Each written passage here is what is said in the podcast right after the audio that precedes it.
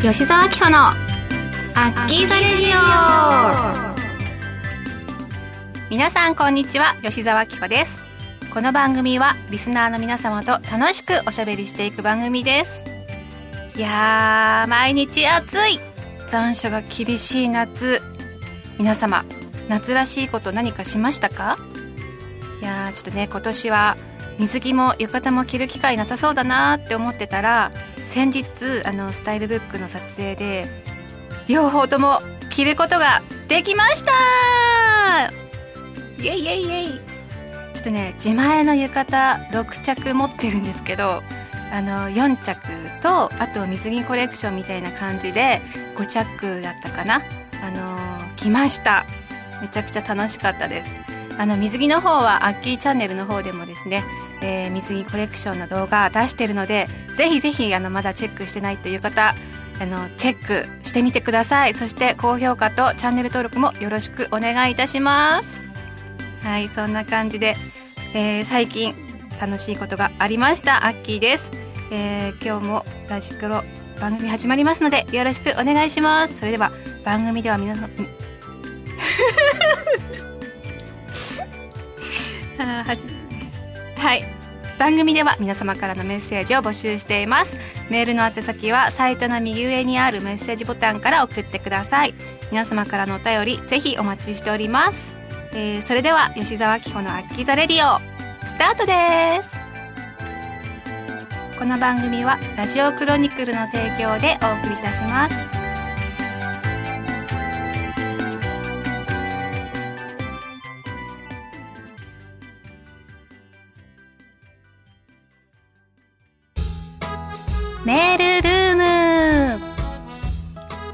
ーナーはリスナーの皆様からのお便りを紹介していくコーナーです、えー、今回もメールルームにテーマを募集させていただきました、えー、今回のテーマは暑い夏に食べたいものということで募集しましたのでご紹介していきたいなと思います。ではまずですねラジオネーム夏の扉さん。アッキーこんにちは。お元気ですか？暑いですね。夏バテしていませんか？夏に食べたいものですが、やっぱりスイカでしょうか？子供の頃は祖父の家でみんなで集まって食べたり、海水浴で食べた思い出とかあって楽しかったですね。最近は種のないスイカや一人でも食べれるカットしたものもありますが、一つのスイカを丸ごとみんなで食べるのが一番ですよね。アッキーはスイカにお塩をかける派ですか？まだまだコロナ禍は収束していませんが、お体に気をつけてお仕事頑張ってください。ずっと応援しています。ありがとうございます夏バテはねしてないです元気ですえー、スイカね。めちゃくちゃ大きいやつをファンの方に送っていただいてあのちょうど撮影の前だったので、えー、撮影の時にフルーツポンチを作ってみんなで食べたんですが種は入ってました。ただなんかやっぱ種を取るのがななんだろう。種がなければいいのになって思ったことはすごいあるから種がないスイカが売ってるってなった時にめちゃくちゃ「やった!」ってなったんですけど種があったらあったでなんか甘みが強い気がするんですよね私的には。なのでどっちのスイカも好きなんですがやっぱ夏になるとスイカ私も食べたくなります。あとやっぱ子供の頃とかかなスイカ割りをした記憶とかがあるので今もね大人になっても河原とかに行ってスイカを冷やしながらみんなでスイカ割りとかして盛り上がりたいというか楽しくね夏らしいスイカを食べるということをしたいなって思うんですがちょっと今はなんかみんなでそういう感じのは自粛という感じなのかなと思って寂しい気もしないでもないですねちょっと来年はなんかみんなでワイワイできるようなそういう生活が戻っているといいなと思ってそれを祈るばかりですね。うんうんでは続きまして、えー、ラジオネーム渚のバルコニーさん。アッキーこんにちは。お元気ですか？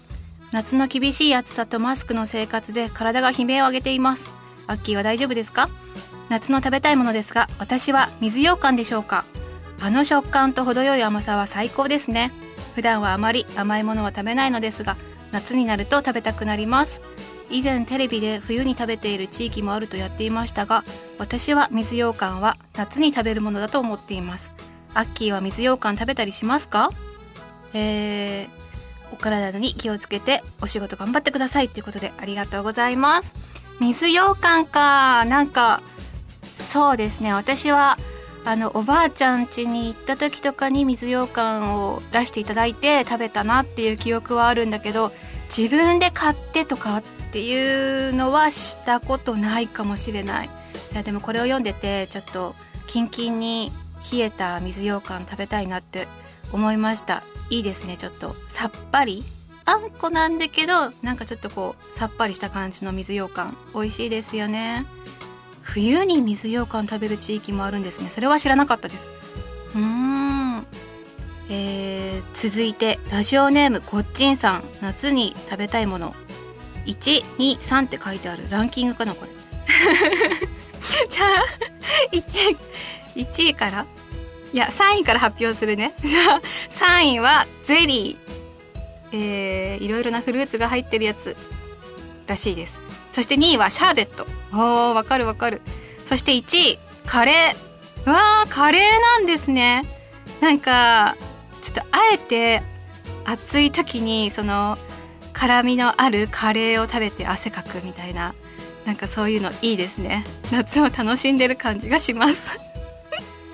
ちょっと私はね何だろう。暑い夏に食べたいもの考えてみたんですけどもあのー、まあそうめんとかそういうさっぱりつるっといただけるやつとか、えー、夏の定番ですね。お蕎麦とかあとはかき氷。最近人気じゃないですか。いろんなかき氷屋さんがあって人気なところだと結構行列してるので並ばないと食べれなかったりとかそういうちょっとハードルも高くなってますがかき氷屋さん行きたい。あとはえっと焼き鳥？焼き鳥食べたいです。ちょっとビールとかをね。そんなにお酒強くないんだけどビールとか飲みながらあのちょっと塩コショウが効いた、えー、外カリッとなんかジューシーみたいななんかそういう焼き鳥食べたいなと思っています。皆さんの体調をね心配してくださってるんですけども私今年の夏も元気です。ジムに行ったりとかしてたまに運動するっていうのは心がけているのでそういう面でもこう体調管理というか安定しているのかななんて思ってるんですけどもあとはやっぱり涼しい部屋でこうなんだこう熱中症みたいなそういう感じにならないように対策していくっていうのが夏元気でいる源というかかなって思います。ちょっと外でねお仕事しなきゃいけない皆さんは本当にあの体調とか心配なんですがまだまだ暑い夏続きますので美味しいご飯と栄養とそして睡眠といろいろこう体にいいことをしながら、えー、乗り切って秋を一緒に迎えましょう。はい。まだまだ暑いですが皆さん頑張りましょう。そんなところで今回のメールルームは終わりかな？以上メールルームのコーナーでした。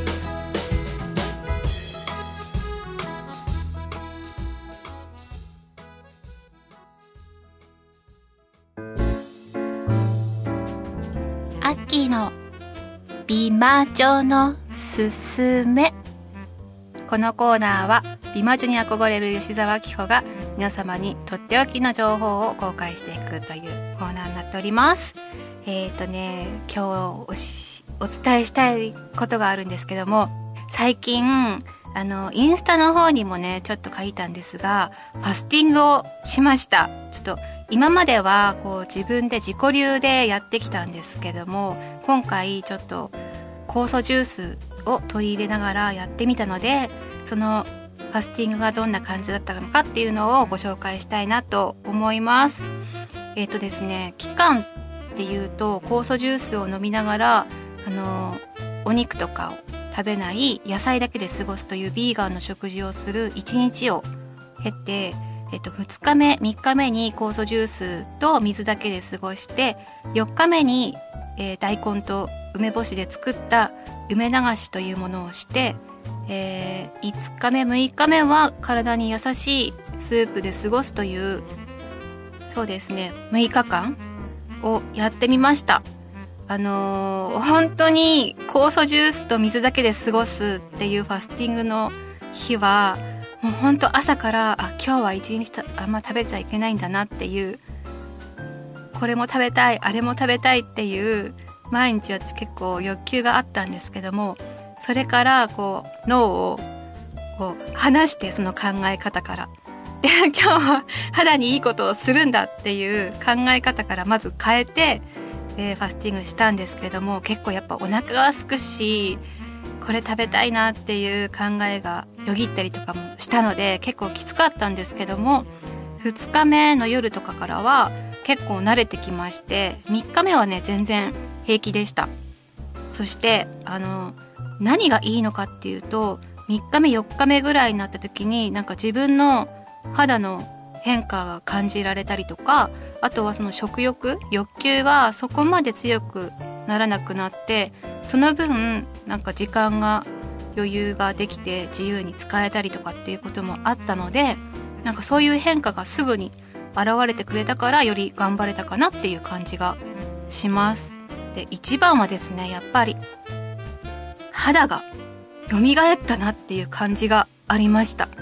あの張りが出たのと潤いが出てなんかもう肌触りが全然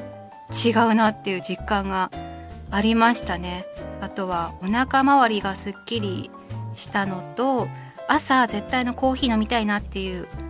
感覚があったんですけれどもそれもそういう欲求もなくなったし食べ物への考え方も変わってあの腸に優しい食事ってどんなのかなって考えるようになったりとかあとは酵素のみの2日間はフラフラになったりとかするので無理に運動はしなかったんですけどもお風呂も長風呂を避けたりとかしてスローな生活をしてました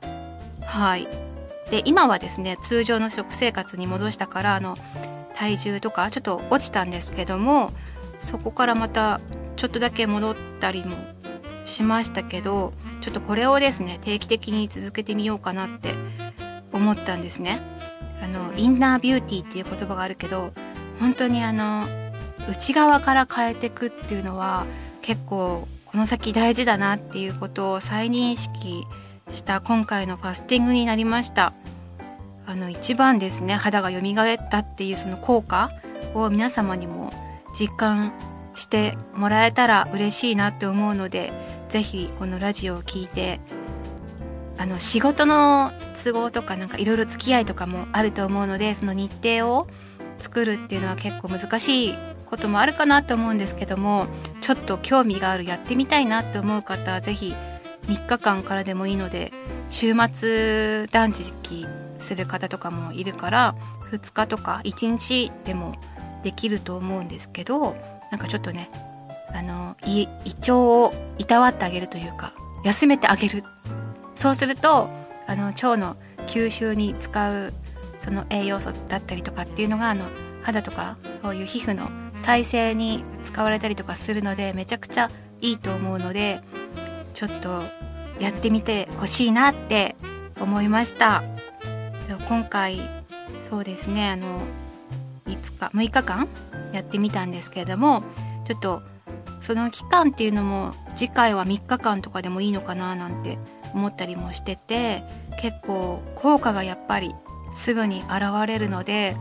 これはですね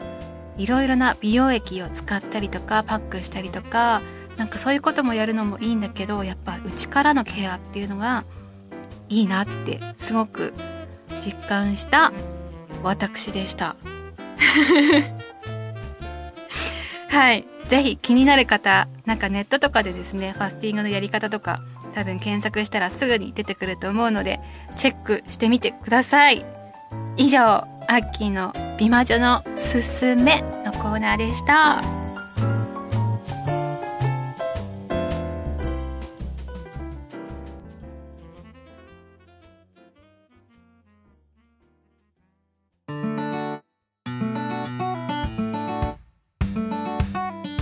吉沢紀子のアッキーザレディオそろそろエンディングのお時間です。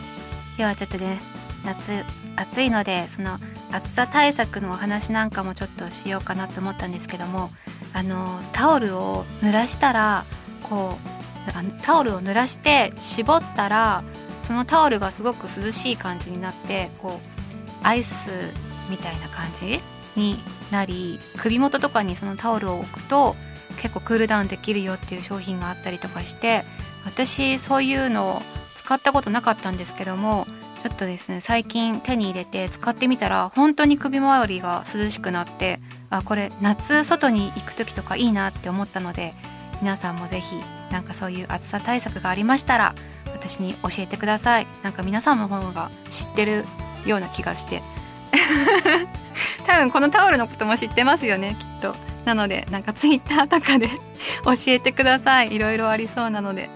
はい。では告知。えっ、ー、と YouTube ですね。アッキーチャンネル。土曜日20時に更新しているので見てください。あとは舞台ですね。星守のスラムの DVD ブルーレイが9月の1日に発売になります。えーと、まだ購入予約してないよっていう方 K フロントオフィシャルショップにて予約受付中ですのでそちらよろしくお願いします。そしてですねメールルームのコーナーではまたまた次回のトークテーマを設けさせていただきたいと思います。えーと、次は10月11月あたりということで、まあ、ハロウィンにかけまして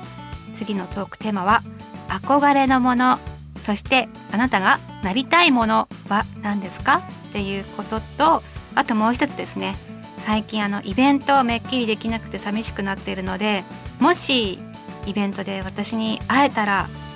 伝えたいこともう何でもいいです。悩み相談でも好きだよっていう気持ちでも何でもいいです。ぜひぜひあのよろしくお願いします。募集しておりますので、えー、締め切りはまた SS SNS の方でチェックしていただけたら嬉しいなと思いますのでよろしくお願いします、えー、それでは吉澤明子のアッキザレディオ今日はここまでです。ここまでのお相手はうん頑張ってホスティング2日間を乗り切った吉澤明子がお送りしましたまた次回お会いしましょうバイバイ この番組はラジオクロニクルの提供でお送りいたしました。はい、オッケーです。なんか一瞬今間が空きましたけど。